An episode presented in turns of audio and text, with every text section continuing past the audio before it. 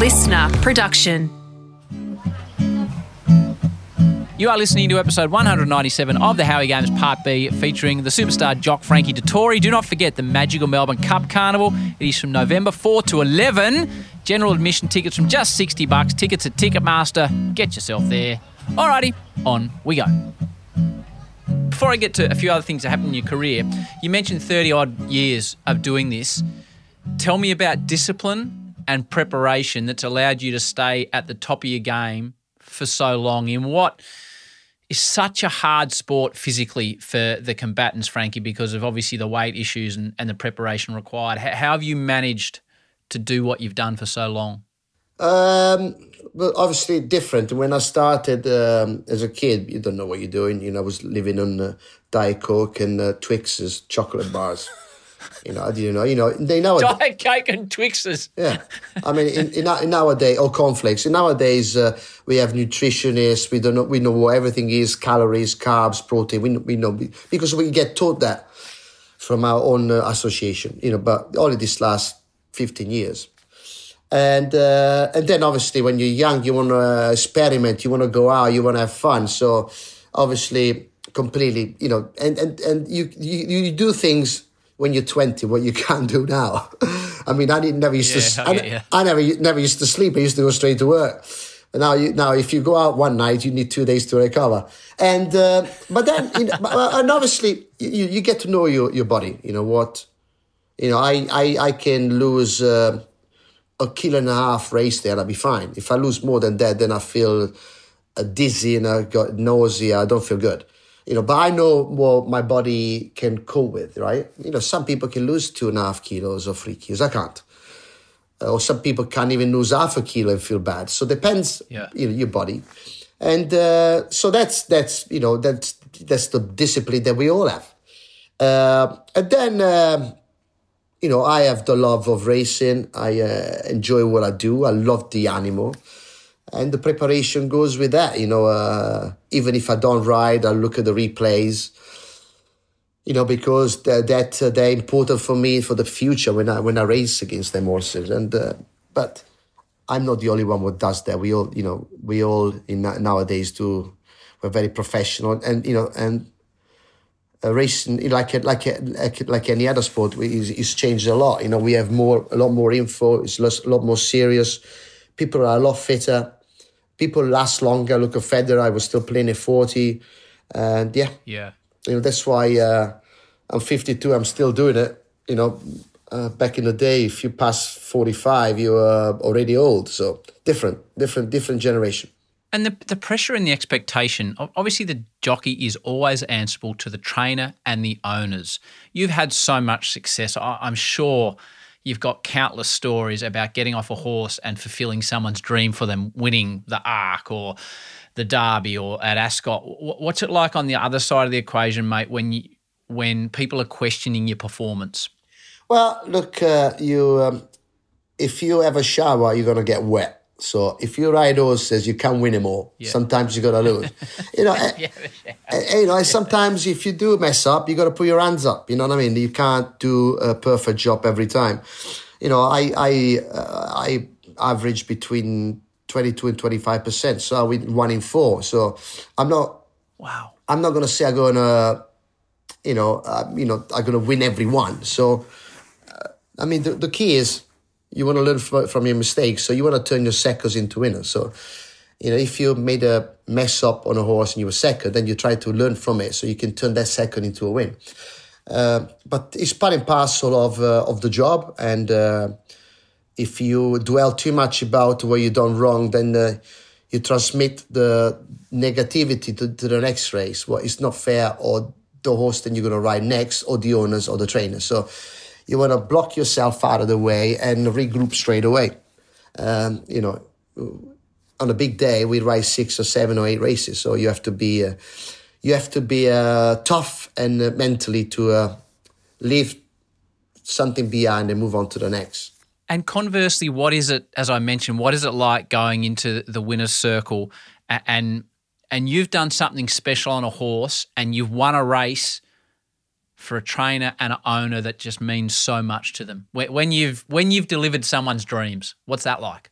Well, in fairness, first of all, you do it for yourself. You know, I mean, uh, as you as you know, worldwide we have two jockeys every year would die. You know, the the, the biggest fatality in any sport.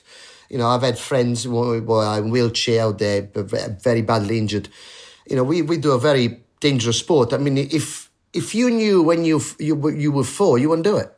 You know, mm. you know luckily we don't know, and um, the the win is what surpasses all the negativity then then becomes with the sport.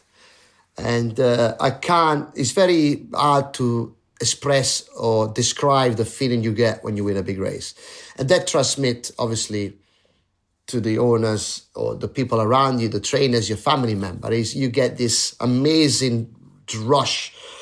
You know when when you're in front of, you know, just say Flemington, hundred thousand people. You know, being watched on TV by millions I mean, there is no word can explain the joy that you have when you cross that line, you know, and that's and that's why we're all addicted to it, and that's why we are still doing it. It's mate. It's a it's a great description. You, you mentioned the, the, the dangerous part of the job. Another famous part of your story that people won't realise, and I didn't until I started reading. Um, June two thousand, when you are leaving Newmarket in in a light plane. I don't I don't want to ask you things that are upsetting to you. So I'll sort of leave that as an open question to to tell me what happened that day as much as you want and, and how something like that affects someone's life moving forward, Frankie. Uh, right, in a nutshell, basically, uh, because we used to do two meetings a day, the best way of getting from A to B, I kind of had a, had a, a, a, Cessna plane, a two engine plane, six seater I, I didn't fly myself. Uh, and uh, I had a pilot, Patrick, and uh, you know we used to go from A to B. Unfortunately, my plane went for the service. We rented one exactly the same, but wasn't the same, and we had a, a fault on takeoff, and basically we crashed.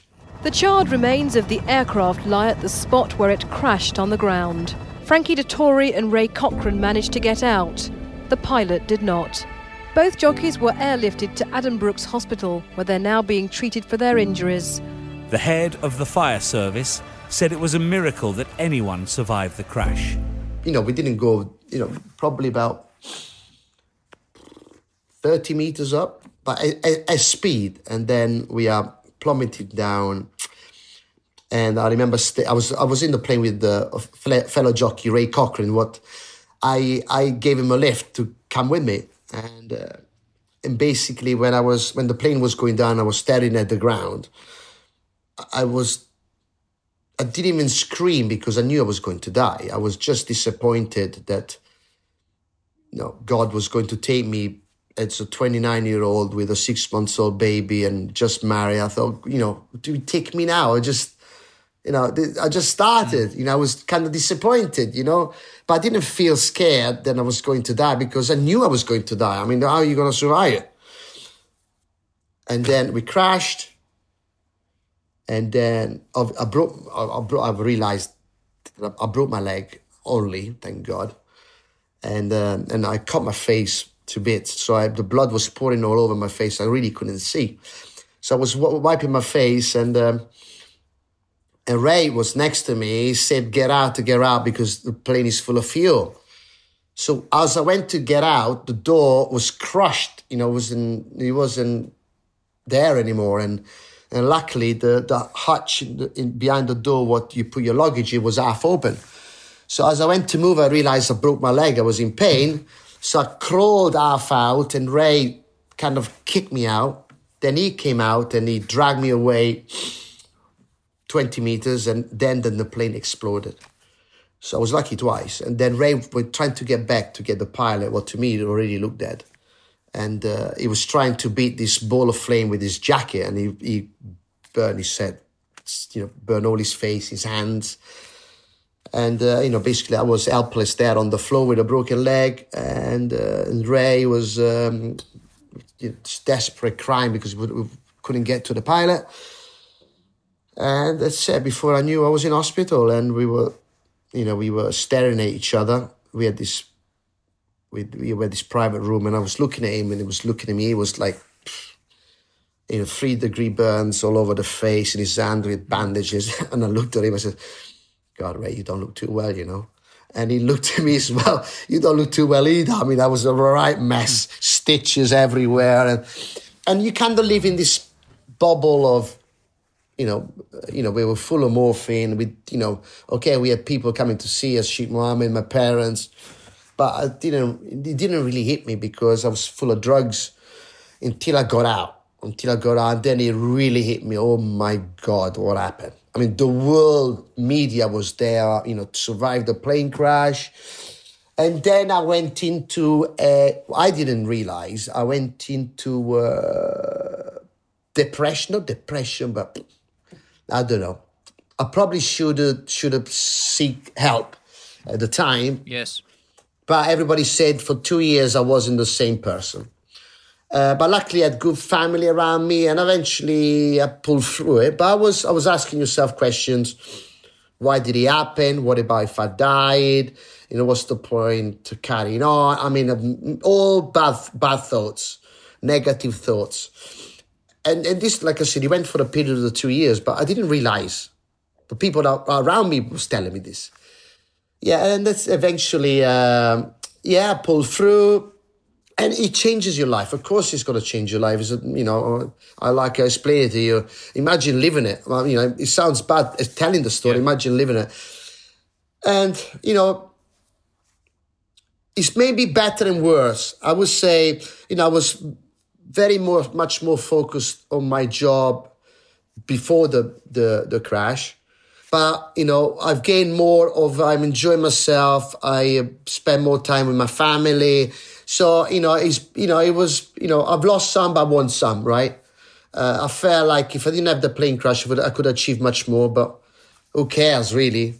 You know, I, I've achieved much more like I have been able to be myself and enjoy life more. Mm. So it's, you know, it's, you know, it, it was, uh, it was uh, something what happened in my life, unexplainable, awful. I lost one, my, my good friend Patrick. You know, Ray saved my life, and he's went through trauma as well. Yeah, I mean, mad, completely mad.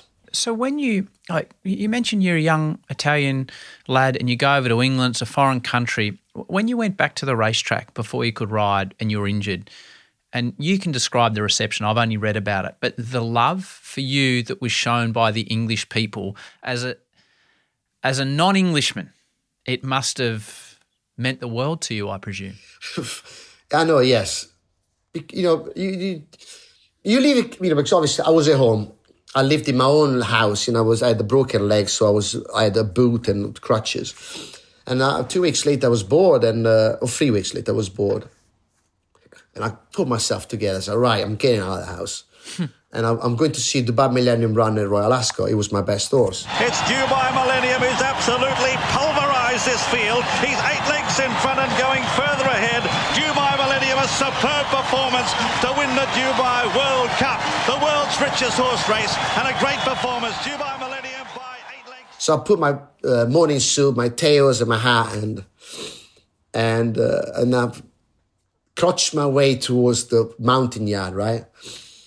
And uh, usually the queen goes to the mountain yard for Royal Ascot, and she always usually gets a cheer or something. So, so I'm on my way into the yard with my crutches, and everybody started cheering. So I moved on the side, waiting for the queen. But actually, they were cheering for me.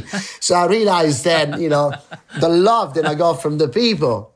And then obviously, uh, six weeks later, also when I did came back, it was, uh, you know, that banners and yeah, it was it was, you know, it, those were the key things what makes you come back to the sport, you know, because I could easily could have said enough's enough, but you know, uh, I thought, you know what, I'm still young, I still love it, and the people still want me to ride, so that's gave me a, an extra humph to to to do it again.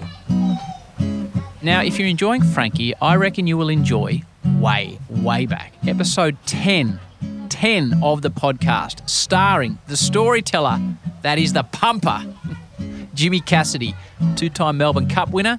Jimmy has lived a life and a half. Uh, and it was beautiful. I, I, went in, I can remember washing my face, standing in the shower, thinking, I've just won the bloody Melbourne Cup. Can I believe this? and they can't take it away from you. It's just there. It's like getting a tattoo. It's there. It's there. Yeah, it's amazing. How'd you celebrate? Obviously, there was the collect. There was the collect. Then we, with, with my two friends, obviously the VRC had asked me to attend the the Melbourne Cup dinner, and last thing I thought was I was going to be invited to a dinner. I thought me, me and my two mates, Dave and Rob, were just going to go out and have a few and uh, have a good night. Oh, Dave and Rob. Yeah, Dave and Rob. and then I ended up doing um, the Daryl Somers show, uh, Hey Hey, Hey, Saturday Hey. night.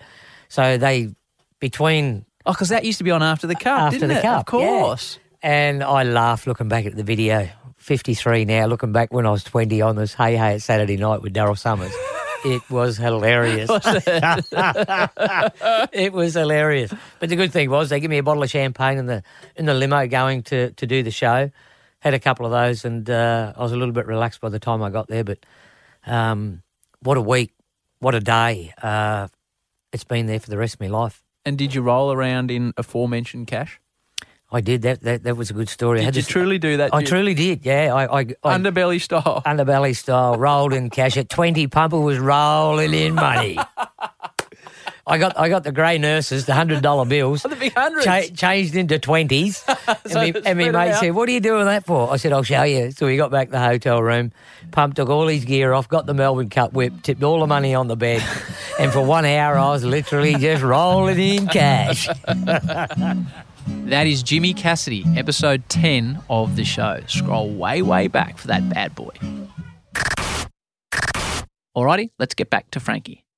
You mentioned the Queen, obviously so synonymous with racing in England. I'm sure you know you've ridden horses for the Queen. Wh- wh- What's and you, uh, you know, I saw the devastation of the country when she passed away. What, what was the Queen to you as someone that's been at the forefront of British racing for as long as you have been? Well, I've rode for her for 30 years. I won 50 races for her. I met her. Wow. I met um, Buckingham Palace, Windsor Castle, at the racecourse, um, and every time I saw her, I was uh, in horror, uh, excited. She she just made you feel special, and. Uh, you know, and even you know, I'm, I met her in, in several events where, um, not even for racing, and, and and if she knew I was there, she would get someone to to call me to go and see her because she loved just talking about racing. It was a little bit of a bubble for her to escape, I guess, uh, things like uh, at the States or different events than she was at you know, and she's just very knowledgeable, great sense of humor, and uh, yeah, I mean, what else can I say about her? She was really special. You spent so long, you know, twenty odd years riding for Godolphin.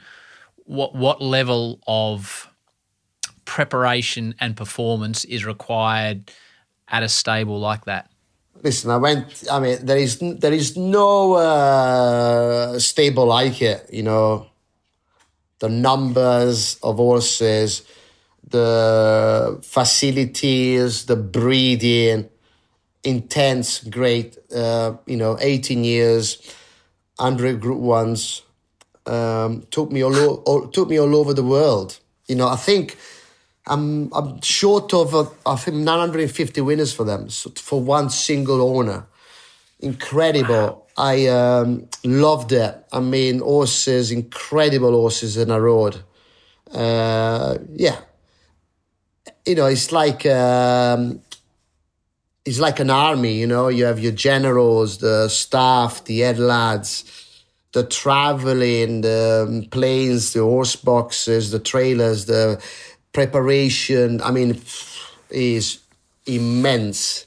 You know, it's like uh, an industry. You know, like you run uh, the industry of Rolls Royce, what makes aeroplane engines. I mean, is proper uh, big stuff, and uh, and I was part of it. I was part of it. I was uh, the the you know, the guy that. Uh, that, that fired fired the shot, that rode the horse. Yeah. But the, the the the amount of work from, you know, from the breeding and then went on till till till it finally got to me. It was in in the scales that you can never imagine. Is intense and amazing. Of all the places that you've been, tell, tell me a racetrack where you've arrived at a racetrack and thought, how in the hell have I ended up riding a horse here? Uh, you know what? I I I like a challenge, and uh, I never turn my nose to anything. I mean, I rode in the ice at St. Moritz. Did you? Yes, in the ice lake. I rode uh, in the Caribbeans. I rode in Australia. I rode in Asia. Yeah, so I like uh, this year. I, I my uh, first time I went to Hungary. Yeah, don't I don't mind trying different things. So, uh, like like you know, I rode over over thirty countries, and uh, you know, at the end of the day, the horse is a horse. Obviously, some are better than others. Some tracks are better than others, but the principle is the same. You know, we uh, we race horses. We all try to win. So uh, you know, if I can go places where I can put a smile on people's faces, why not? And I really enjoyed this last year going to a lot of different places. We are blessed to have a lot of kids listen to this show. You've achieved so much success in your field and you're still firing at it, which is great credit to you. For all the young minds listening, Frankie, that, that want to succeed in their field, whether it's horse racing or being a concert pianist or a doctor or a pizza maker or a plumber or an electrician, what advice would you give them that, that, that you could tell? Well, like I said to you before, I think you're gonna find something that you you happy. I and and, and, and uh, for the people who want to be a jockey or want to get into racing, the first and the most important thing is love the horse. I mean, it's a beautiful animal. If you have that from the beginning, then technique and everything else you can learn that. But if you have the love for the horse, you're halfway there. Frankie, you're a star. I know you're a busy man. Stay safe. Thanks for joining me on the Howie Games. Thank you. Frankie. How good is Frankie? We like sizzle in this show. I say we like sizzle, and that man has plenty of sizzle. Good luck to Frankie moving forward. Do not forget, next up on the Artist Series on Tuesday, Koshy, bang, David Kosh. Then the normal Howie Games guest next Thursday with someone. Let's just call it a mystery guest. A mystery guest. That is it from Bengaluru. Until next time, peace and love. And we can do it if we try, try, try. If we try, try, try. If we try, try, try.